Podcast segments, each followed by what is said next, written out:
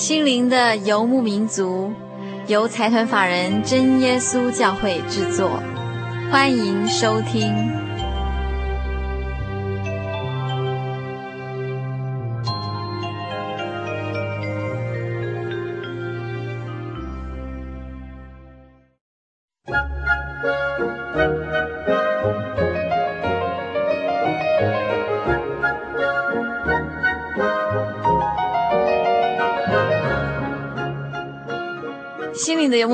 在空中的朋友，大家好，我是佩芝。呃，我们今天很高兴又来到小人物的悲喜这个单元。那继上一周我们请到真耶稣教会台湾神学院的神学生赵思海弟兄来到节目中为大家做见证。那我们今天继续再请到赵大哥为大家说说他当兵之后的见证。那当兵当然就是呃退伍了嘛，哈，那当然就是蛮高兴的，人生的另外一个阶段开始嘛。嗯哼。那因为我在学校所学的是有关商科方面的，所以，呃，自认为自己找工作应该蛮容易的了。因为我是读国际贸易的。是。那所以我就想说，那既然国际贸易的话，应该是到北部去比较有发展，嗯、所以我就到台北去找工作了。那我记得那时候找工作，跟自己当初的期望哦，实在是差很多了。为什么？因为我以为我自己应该可以。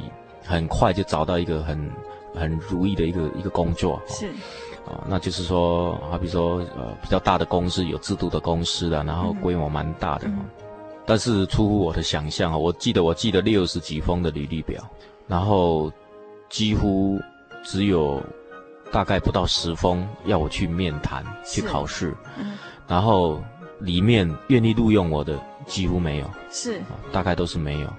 为什么这样讲？因为有的是他要我去上班的，我觉得不如意，啊，因为他各方面的条件我不能够接受，所以又是一种挫折感呐，啊，因为这样子已经到台北两三个月了，自己还不能够找到一个很如意的工作，心里头蛮着急的。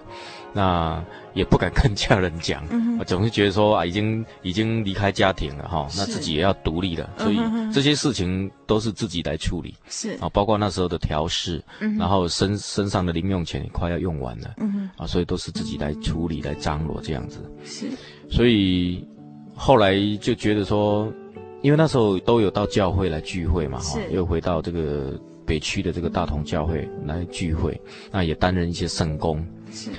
那心里头总是会觉得也是一种压力，因为有时候到教会去，弟兄姐妹就问说啊，怎么样啊？呃，开始工作了吗？好，怎么样？好，找了怎么样？好啊，同学也会互相比较啊，嗯，因为退伍就会开同学会嘛。是啊，我那时候一听到同学会，实在是。哎呀，实在是很复杂，很复杂。因为想去嘛，自己还没有找到一个理想的工作，不去嘛。然后又觉得说，大家感情又那么好，总是应该要参加。是，但是一参加总免不了又要比较了。是，而且现在某某人在哪个大公司啊？哦，某某人又这是哪个银行啦？哈，尤其班上的女孩子哈，因为他们不用当兵嘛。哦，所以我们退伍哈，有的已经拿到硕士了。哦，女孩子已经拿到硕士，有的已经到美国，因为听说已经啊。嫁给老外了，是。哦，然后有的是说哦已经在哪个银行啦，嗯、这个当了这个高阶的主管了，嗯哼，哦，无形当中对我们这些男生压力实在是蛮大的，是。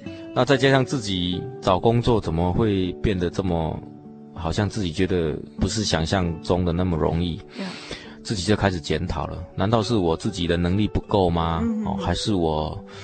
啊、呃，没有用心在找工作呢，还是我是我到底是问题出在哪里？嗯哼，还是社会的一个问题啊？是哦，还是经济不好了？其实那时候经济不会很差哈，那时候是民国七十六年的时候，嗯哼，啊，那时候台湾的房地产啊或者各种产业都蛮蛮发展的。是，后来。我就开始向主耶稣祷告了，嗯、就是比较这种祷告，就是比较深入的祷告啊，比较专心，就是为了自己找工作这个事情来祷告。啊，事实上我们在每天的生活当中，我们都可以大大小小的事情都可以借着祷告呢，跟主耶稣说，啊，求主耶稣呢来带领我们。嗯哼。所以我那时候就开始跟主耶稣祷告，我说主耶稣，我实在是很需要一个啊稳定的工作，因为家里的经济各方面啊。不是能够允许我做长时间的这种寻找工作的这种啊，不能这样的允许了，所以我就一直这样子向主耶稣祷告，感谢主哈，他后来成全我啊，让我能够啊到一家股票上市公司，蛮规模蛮大的，而且制度蛮健全的。是我为什么这么讲？因为那时候我们劳基法还没实施，嗯哼，啊，我们劳基法好像是七十七年还是七十八年才实施的，是。那我去这家公司，它的制度、它的福利啊，比劳基法还要优厚哦。哦，所以能够到这家公司上班，真的是主耶稣的安排。嗯嗯。好，那我记得我去应征的时候，那个经理他也是蛮能够，就说就算是蛮赏识我的了，所以他就决定录用我。因为那时候去考的人也蛮多的。嗯哼。好，他决定录用我。那其中有一个过程，就是说。因为我要担任的工作是属于比较敏感的一个采采购啊，采购单位的一个一个工作。是。那这个采购，当然一般人就觉得说啊，采购可能就是会比较有机会的哈，拿一些回扣啦，或者是接受招待等等之类的这种啊，我们所谓肥缺啦。嗯哼。啊，那经理他就这样子的跟我讲，他说我们这个工作哈是。别人认为是肥缺，但是在我们公司不是这样子的，因为我们公司这方面我们蛮重视的。所以意思就是说你自己考虑清楚，你觉得你能够遵守这个规定，你才来做这个工作。是，他的意思就是说你自己要啊有所警醒，有有所觉悟哦，而不是说啊，如果说想抱着那种要捞捞一笔那种心态的话，是，诶，基本上就是。很快就会被逮到。哦，那我那时候心里当然是蛮坦然的啦，因为我们圣经的道理这样子，哦，不断的这样子来教导我们，是，所以我就很很直截了当，我就跟那个经理讲，我说我是信耶稣的，嗯，哦，那主耶稣在观察我们的行为，圣经给我们的教导也是要不能啊接受贿赂，是，哦，不能做违背违反公司规定的这些事情，我想这些事情我不会去犯，嗯，哦，那经理大概。啊，也是听我这样的一个表白，他就决定录用我。嗯、那事实上证明，感谢主，我在这家公司待了五年，嗯、哼那升迁也是蛮快的。是啊，那在工作表现上，一直都是主耶稣的带领，嗯、哼其中也是有一些啊危机跟挑战。是，因为我的一种工作量跟责任就慢慢的加大。是是、啊，所以整个工厂的这些原物料的这种需求啦，哈、啊。都是掌握在一个人的手里，就是由我一个人来统筹、来、嗯、来来安排、嗯、来采购这样子，所以有时候这个压力也是很大是啊。这个工作给自己的压力蛮大的。是是。那事实上，这个工作他的工作时间是蛮固定的了。嗯哼。哦、啊，就是有点像公家单位这样子，就说你只要把事情做好，你就能够准时上下班这样子。嗯、虽然以后当主管，但是除了偶尔要晚上留下来开会之外呢。大部分的晚上的课余时，就是下班后的时间呢，都是自己可以运用。嗯哼。然后那个时候我就可以比较专心的来投入教会的这些施工。是。哎，包括就是说大专生的一个团契的带领啊，哦，或者是教会慕道班的一种参与啊，等等的。那但是现在就是说，那个时候我是还是没得到圣灵，还、uh-huh. 没得到圣灵。但是我的生命其实已经有慢慢哈这样的一种转变哈，因为从主耶稣的身上体会到这种实际的这种爱哈，是是，可以慢慢这样转变过来。嗯哼哼。但是在工作上呢，或者是在其他的事上呢，也是有一些挑战，好比说人际关系啦，哦、uh-huh.，社会的这种引诱啦，啊、uh-huh. 等等的，哦，还有自己的一种慢慢对这个。物质的这个世界呢，哦，好比说追求名啦、利啦、哈、地位啦等等啊，也开始受到的影响，就是慢慢会朝这方面去去追求。是是。好，因为人在这个社会的这个一种环境里面呢，多多少少都会受到影响。是，所以这就是从当兵之后一直到上班这个阶段，这个阶段又是人生另外一个阶段，一个另外一个阶段。嗯，好，那我们先来休息一下，欣赏一段诗歌。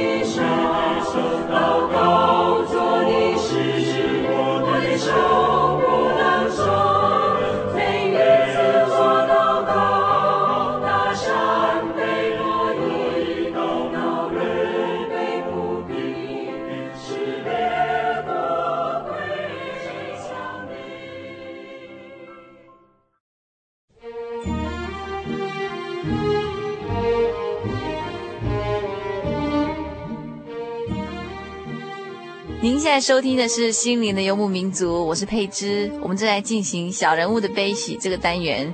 今天我们非常高兴继续请到赵四海弟兄来到节目中，跟大家分享他的见证。那刚刚赵大哥已经跟大家分享了他从当兵之后，呃，工作这过程中的一些特别的体会。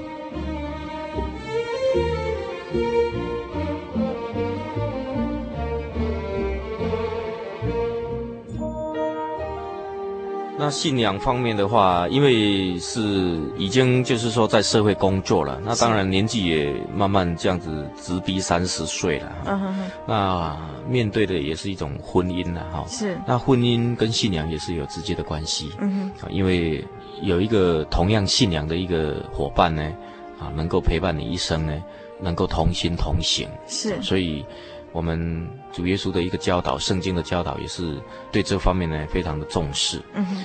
所以，面对婚姻，当然我也是有在寻找哈。是。那年轻人面对这个问题呢，总是会觉得说是要用传统式的那种相亲的方式呢，还是说要透过媒人的一种介绍？嗯。那我那时候也自己想要找对象哈。是。说说实在的，因为也自己想要说啊。自己能不能能不能够说找到自己所如意的一个对象，但是基本上这个不太符合主耶稣的一种要求哈、嗯，因为主耶稣他也希望我们能够在这世上呢顺服他的安排，嗯，顺服他的带领，那免不了的这个事情也是要放在祷告当中，嗯，好像刚刚提到就是说我们。每一件事情，我们生命当中的事情，我们都是要放在祷告当中，求主耶稣来带领我们。即使是一件很小很小的事情，嗯，我们要求主耶稣来带领我们。好，所以婚姻当然啊，慢慢的我也在祷告当中放入，但是心里头那一种没有得到圣灵的那一种失落感，还是常常会存在。嗯，所以有时候我也会有一种比较沉默、比较自卑的那一种心境。哦，啊，有时候也会有，虽然说已经在社会上工作，但是在教会或者是在有时候在工作单位，啊，有时候也会有这样的一种感觉，哈，这种这样的一个处境。嗯哼。但是借着啊弟兄姐妹的安慰，哈，还有传道人的道理的勉励，自己的一种灵修的追求，嗯哼，哦，常常会在软弱当中，啊，又会得到一种鼓舞的力量。是，就像保罗他所讲的。保罗他是一个传道人，他所讲的，他说：“我们靠着主耶稣，在什么时候软弱，就什么时候刚强起来。”是，所以软弱的跟刚强只是一个一体两面，一体两面对，只是那个转折点而已。嗯哼，你能够啊，把你的软弱放在主耶稣的面前，主耶稣就会把你的软弱呢。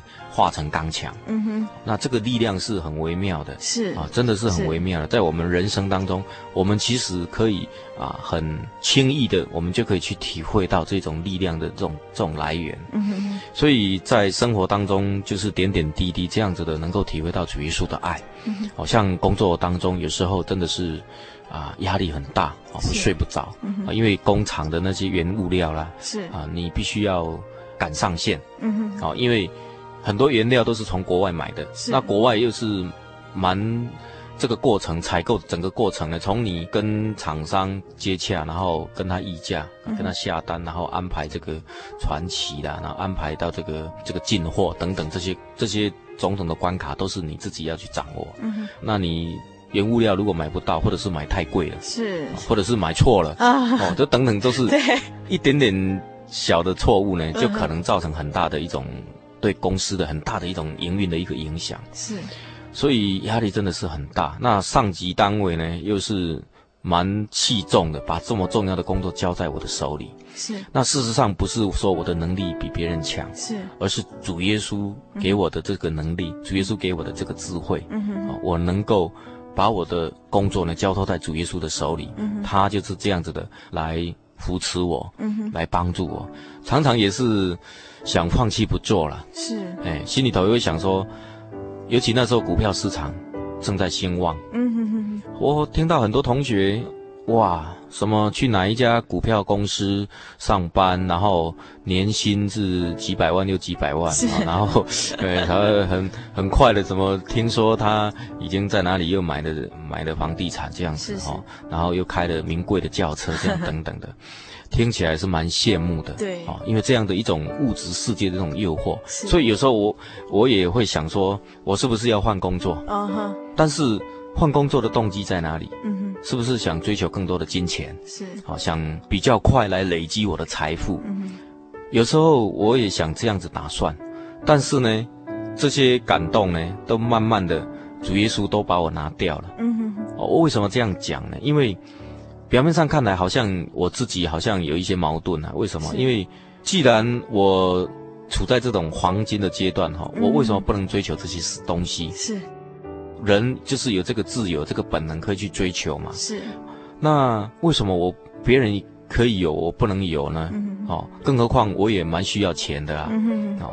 但是那时候不会想到说，其实有衣有食就当知足了啊！我们应该把我们的时间、我们的生命、我们的资源呢，好好运用在啊这个传福音的事上、教会的工作，来去关心更多那些需要我们关心的人。嗯，好，这是一种人生价值观的一种改变呐！那时候根本还没有这样的一个改变呢，是，因为基本上那时候也是蛮软弱的哈，就是起起伏伏，啊。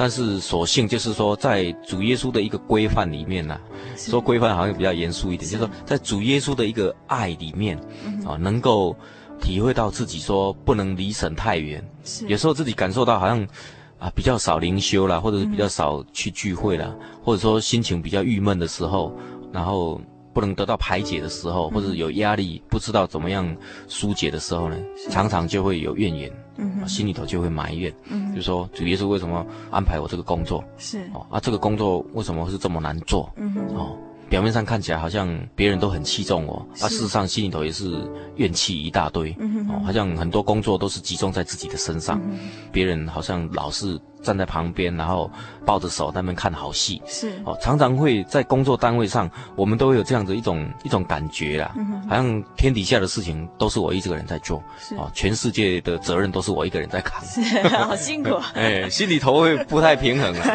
你说我我的钱又没有领的比总经理还要多，为什么我要扛的好像比总经理的责任还要重？是，好像说开会的时候，如果工厂有什么样这个补给不上的，嗯，他就是找我们，是。哦，然后一去就是。口气都很不好哦，都会责骂这样子，那心里头真的是会很委屈的，嗯、因为有时候错误不在我们的身上，是我们没办法掌握的，嗯、哦。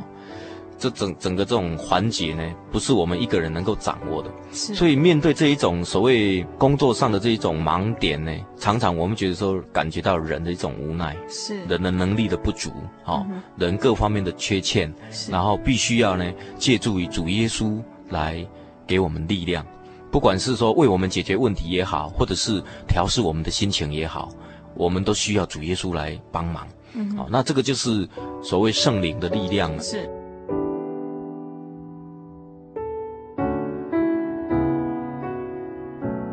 那那时候还是在追求圣灵啊，因为虽然从小信主，但是一直到那个时候啊，将近三十岁还没有得到圣灵。嗯哼。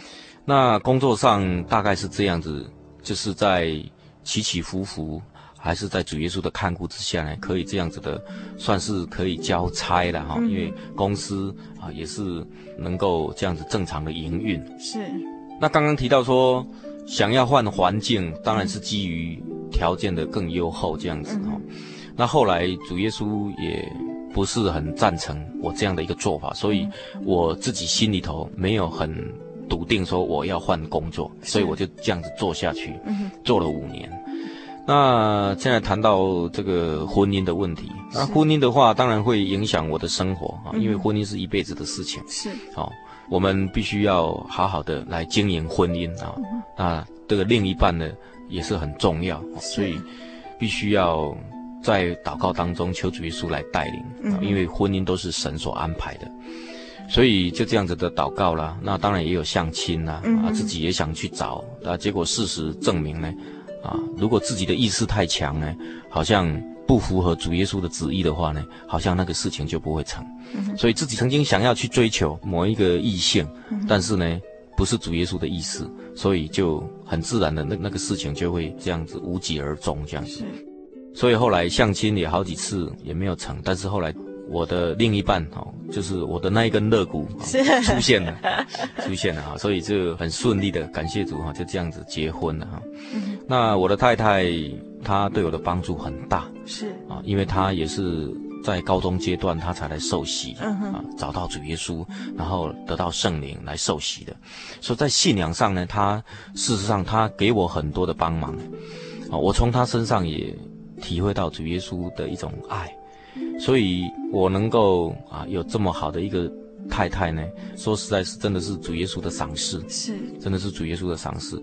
他也许不是最好的，但是他是最适合的，是，哦，他是最适合的。所以他在信仰上，在工作上各方面，他都能够这样子的来鼓励我，来支持我。所以，我结婚的第一个月。他就是想到我求圣灵的问题，是。哦，所以在结婚前他就跟我讲，他说他想要到台中总会来参加这个神训班、神学训练班，他是短期的啊，啊，就是一个月的期间，但是我实在是不太想让他来，为什么？因为刚新婚嘛，总是还在这个蜜月的一个阶段哈，这样太太就要离开我，实在有一点。那时候也觉得说，哎，他好像蛮自私的哈，都都没有考虑到我哈。是。但是后来想一想，他其实也是为了我来的。嗯哼哼。哦，他希望我能够好好的在台北求圣灵，然后他在台中呢帮我祷告。是。哦，所以他就也不是规定了，就是一种吩咐了哈，是说要我呢在台北呢祷告，每天晚上十点，是我们同时间。我在台北，他在台中，嗯、我们就是为了圣灵这个事情来来祷告。我那时候也算是蛮被动的啦，心里头也是觉得说，怎么娶了这个太太，好像 其实他是蛮关心的哈，是蛮关心我，但是那时候好像有一点不太领情哈，是，但是也是照办的哈，也是蛮被动这样照办，所以每天也是这样祷告，是，就这样祷告一个月，嗯，好，一个月，那八月底。八月三十号就是他结训了，回到台北。八月三十一号是安息日，那那一天是真耶稣教会大同教会成立三十周年的一个特别聚会，是啊，也是安息日的聚会。嗯、所以那一天刚好是安排的我们现任的联总总负责陈恒道长老他去正道。嗯、那他在道理当中，他就这样子。以三十而立为题目，啊，来勉励信徒呢，要有一种信仰上的一个独立。是，因为大同教会也是三十周年了嘛。那我在听道理的时候啊，我就突然有一个很深的感觉哈，就好像一种力量这样子在刺激我哈。就说我自己也想到说，哎，原来我也三十岁了。是。那我在信仰上好像一直都没有办法独立。哦，那原因到底出在哪里？就是我常常一种觉得我在一种信仰生命当中失落了一点，就是说我一直好像都没有圣灵在帮助我，就是有那么一点缺憾这样。子，嗯、所以我心里头就开始有一点郁卒了哈，郁闷了，有点 郁郁闷了，觉得纳闷了哈，就说主耶稣为什么我现在已经三十岁了还不给我圣灵？是，我难道是我没有用心在求吗？嗯那我教会的事工也参与蛮多的哈，也蛮热心的。难道这些主耶稣都没有看到吗？啊，又会有这样的一种疑问呢？那那一天晚上是青年布道会，是啊，青年布道会，我也是到前面去祷告求圣灵。那那天那次的祷告我是很用心，我真的是很用心哈。然后。也想到自己还没圣灵啊，就掉眼泪，是，然后很用心的在求圣灵，嗯，但是那一次呢，主耶稣还是没有给我圣灵，嗯哼，主耶稣他给我的考验，他到最后一个一个阶段，最后一刻，他还是要考验我，是，所以那一次我就没有得到圣灵，那当然心里头蛮灰心的，嗯，真的是很灰心，我就这样子回家了，哦，嗯，我在回家的路程当中。一直都是蛮心情蛮低落的，是，好像人生走到这个地方，好像快走不下去的那种感觉。哦，对，那种心境很难去形容，好像觉得说，人生到这边好像就就绝望了。嗯、我也不晓得为什么那时候的心心情会这么低落，跌到谷底，跌到谷底，嗯，好像完全都主耶稣都完全离弃我了，是，好像以前的那种信心，好像现在都提不起来了。嗯哼。哦，好像主耶稣也都没有再看过我了，那种感觉哈、哦，是主耶稣离弃我了，好像有那种感觉。我想这个是一种在追求的一种过程当中很难免的，就是说我们常常都是对主耶稣很有信心，嗯、但是呢，当主耶稣没有立刻成全我们，没有答应我们的时候，我们会一下子就很失落。所谓希望越大，然后失望就越大。对，哦，那时候就是这种感觉。嗯，所以回到家里。我太太她也是安慰我了，她说、啊、你是怎么了？是不是没有圣灵？然后这样子在伤心这样子。是，我也是跟她讲说有那么一点点这种感觉了。嗯、我我没有很坦白跟她讲说我其实我心情已经很不好了。是，然后主耶稣给她力量，就是让她能够及时的讲一些见证来鼓励我。是，因为他们那时候慕道班啊、呃，大同教会的慕道班啊，他们的同学。台北市士林高商的很多同学呢，都是来慕道，然后呢，很快就得到圣灵了。哦，有的人走路就得到圣灵，有的骑脚踏车，哦，甚至有的搭公车，哦，也得到圣灵。啊，有的是在家里得到圣灵。嗯。所以他们得圣灵是那么容易，那主耶稣应该不偏待人才对啊。嗯。哦，所以他就是这样子的，用这种实际的见证，而且是。他自己的见证，他同学的见证，是活生生的这种见证，来鼓励我。所以我那时候心里头就是有一种一个很大的力量，主耶稣在催逼我。那个力量就是说，叫我赶快起来祷告。我就跟我太太说，我们起来祷告，然后就开始祷告了。祷告的时候，我就心里头很难过，然后就跟主耶稣倾诉心心情的那种。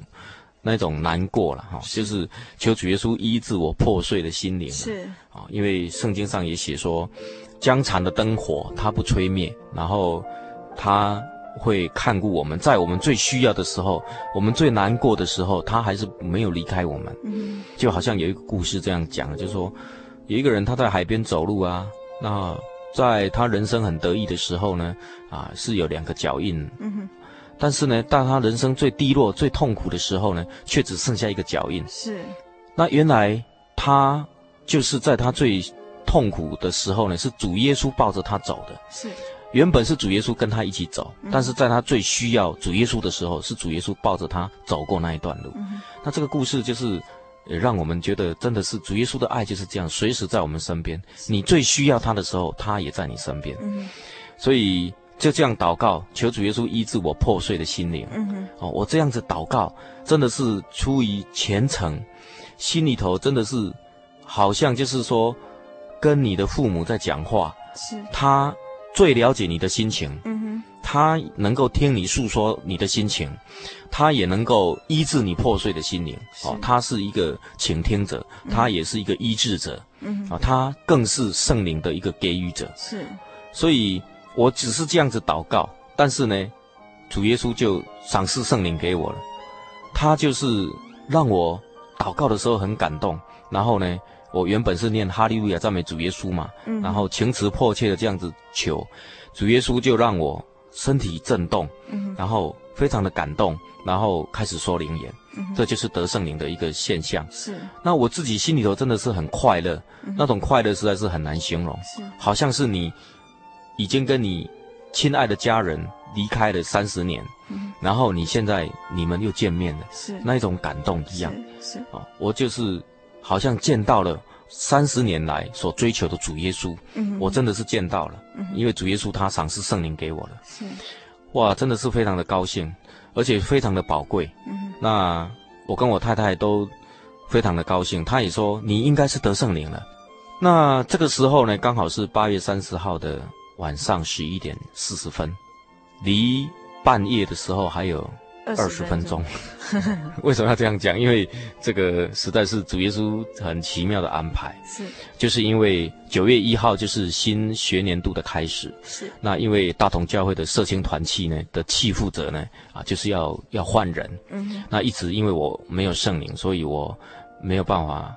通过职务会的一种审查，嗯、啊，所以因为你要当教会的一种领导干部的话，是要有圣灵的，是，所以一直没有办法通过。但是主耶稣就在最后的二十分钟赏赐圣灵给我，是，那这也让我感受到说，主耶稣真的是差遣我，是，要我来接任这个社青团契，哦是，所以我就不敢推辞，嗯哼，就这样子的来接受这个工作，嗯，因为主耶稣用。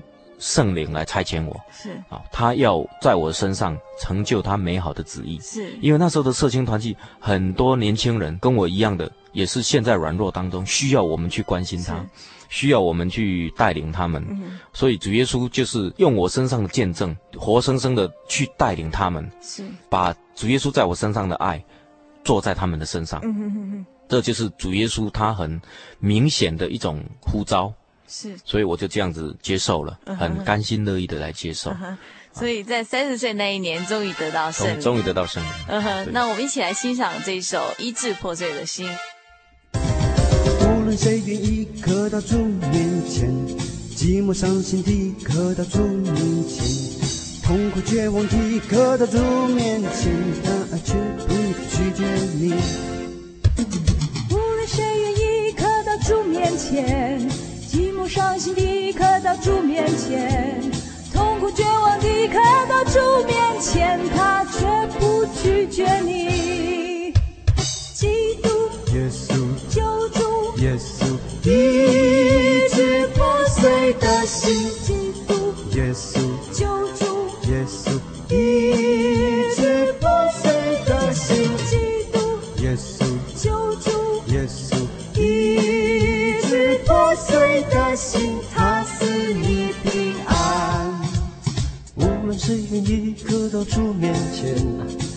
寞伤心的可到主面前，痛苦绝望的可到主面前，他绝不拒绝你。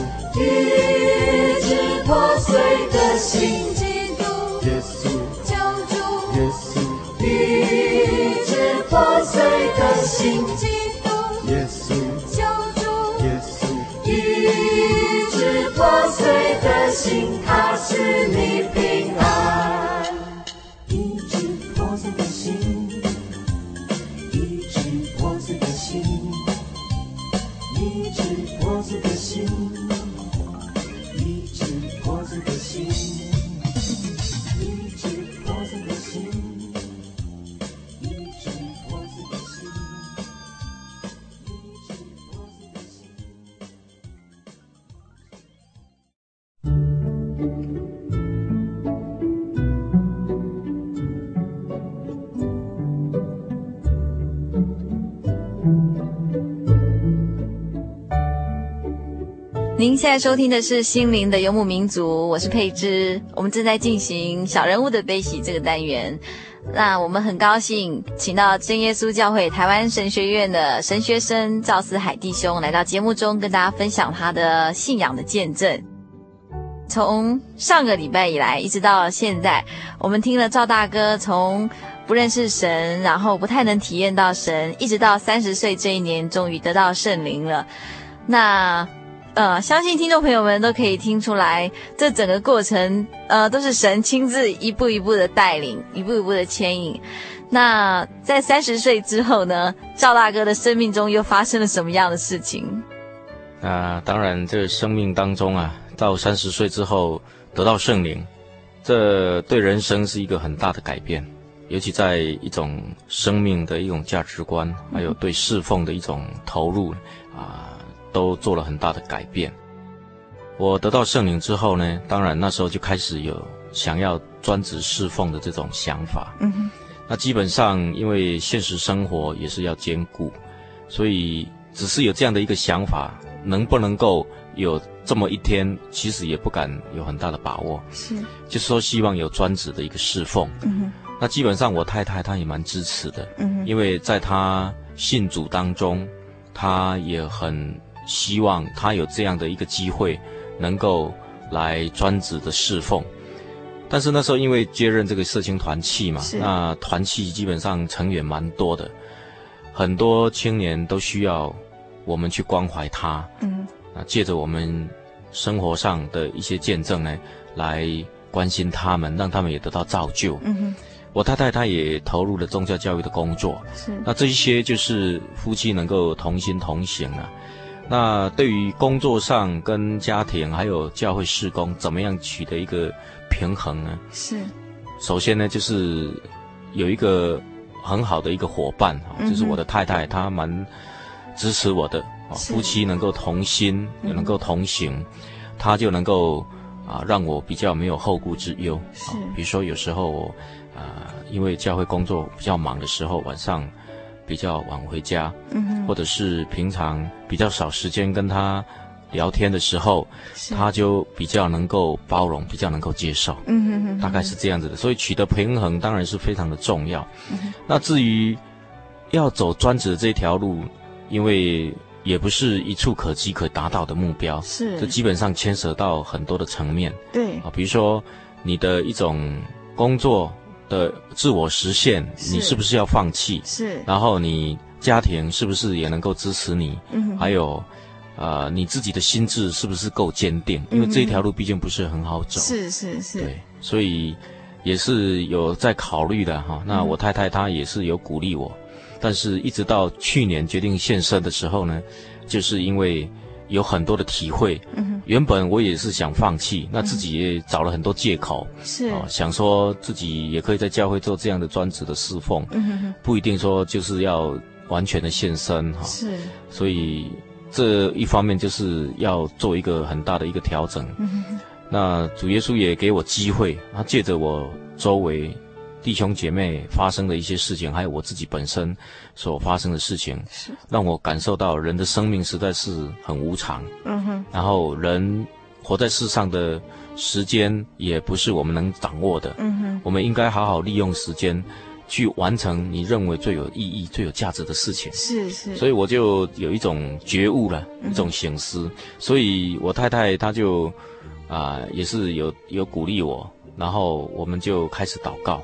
每天这样子做长时间的祷告，嗯，祷告当中求主耶稣的旨意能够显明，让我能够很肯定的知道，我走这一条路就是出于主耶稣的旨意。是，所以我们就是这样子祷告，祷告了一个月之后呢，嗯，就这样决定报名。是，所以整个过程呢，是不是出于勉强，嗯，而是很自然的，而且很平安的。啊，这样子的就做了这个决定，是，所以基本上是蛮喜乐的了，嗯，能够活在主耶稣的这个旨意当中。所以赵大哥，呃，会在他的人生，也许是在最辉煌的时候，或者最黄金的时段，然后暂时放下他已经进行到某一个程度的工作，然后来念神学院。成为一位神学生。那这整个过程里面都是主耶稣一步一步的牵引。那包括从小时候的信仰，然后以及到大学当兵，然后工作，最后得到圣灵，然后再到报考神学院，这整个过程。那回想这一长串过程，呃，赵大哥心里面有没有什么特别的感想，想要对所有听众朋友们说？我想就是基本上有两点，第一点就是对生命的一种价值、一种肯定。我想我们人的生命都是主耶稣所赏赐的，嗯、人的生命的主权在主耶稣的手里，是我们要好好的珍惜。那既然是这样的话，我们人的时间又有限，是，所以我们就是要好好的来做运用跟规划。嗯，那么第二点就是说价值观的一种认定了，很多人都会有自己的一个价值观，嗯，那价值观的一个改变，就会啊促使你去做这一方面的一个追求。所以我想，对于人生，当然就是这些通通要放掉了哦。因为既然是专职的侍奉，是一种生命的侍奉，就是要完全的舍弃，然后专心的来跟从主，嗯哼，这样子才是有意义的一个工作，这也是合乎神旨意的一个工作，嗯哼。所以在去年的那一那个决定，当然也不是说一下子凭着血气就这样决定了，是，而是长期以来的一种心智的磨练。以及在信仰上的体会，生活上的一种体会，嗯、主耶稣这样慢慢一步一步的引导到我应该走的这条路，嗯哼，所以基本上一点都不会勉强，是，而且是出于非常的自然，嗯哼，所以我们人应该要好好的珍惜自己的生命，嗯哼，做最有意义的一种追求，是，啊，就像在我身上所发生的整个这样的一个过程，我实在是充满的感谢，感谢主耶稣能够这样子。带领我是一步一步的走到他的这个路上。嗯哼，圣经也写着，我们就好像主耶稣羊圈里面的一群小羊。是，那主耶稣是我们的好牧人，他每天这样子的来带领我们，带领我们到有草的地方去吃草，去喝水。嗯哼，去草地上安歇，在那边享受大自然的一切美好。是。但是有时候我们就好像迷路的小羊一样，是我们会走迷了路。或许我们看到路边有美好的花朵，嗯哼，或者是我们的人生当中有什么样值得我们追求、我们认为有价值的东西，是我们就会停下脚步，嗯哼，我们会用我们自己的意识去追求，是就这样子，我们慢慢会脱队，嗯哼哼哼，因为好牧人带着羊群。是不断的往前走，是。但是当我们脱队的时候呢，我们可能就会跟不上路。当我们发现的时候，队伍可能很远了。嗯哼。所以有时候我们会遇到危险，有狼只要来吞吃我们，是。或者是我们跌到坑谷里面去。嗯哼。有很多很多的危险，我们这个时候可能我们会啊、呃、很痛苦，我们会很孤单，是。我们会害怕。我们有时候也会受伤，嗯。有时候我们会哀鸣。但是，主耶稣是我们的好牧人，是他不会因为羊圈有一百只羊，只掉了一只，他就不去管它，是他会暂时的放下九十九只羊来寻找这一只迷羊，嗯，直到找到了，他会很高兴的把他抱在怀里，扛在肩上，然后回去呼朋引伴的招呼他的左右邻舍来一起为这个事情欢喜。来快乐，是，所以主耶稣他寻找我们，就像他寻找我一样，他把我一步一步的带领回来，嗯，然后在主里面呢享受这个爱，是，享受这个喜乐，是，在天上的众使者也会为这个事情高兴，所以，我们各位朋友，我们是不是愿意敞开心门来接受主耶稣呢？主耶稣正在寻找我们，我们是否愿意来做？一个呼应，来让他找到我们，来享受这美好的恩典呢？我们今天非常谢谢赵大哥这两集来节目中跟大家分享他生命的见证。那听众朋友如果需要索取本集节目卡带的话，欢迎来信索取。来信请寄到台中邮政六十六支二十一号信箱，或是传真到零四二四三六九六八心灵的游牧民族节目收就可以了。我们非常谢谢赵大哥，我们希望下次有机会还能再请到赵大哥来到节目中。谢谢，谢谢。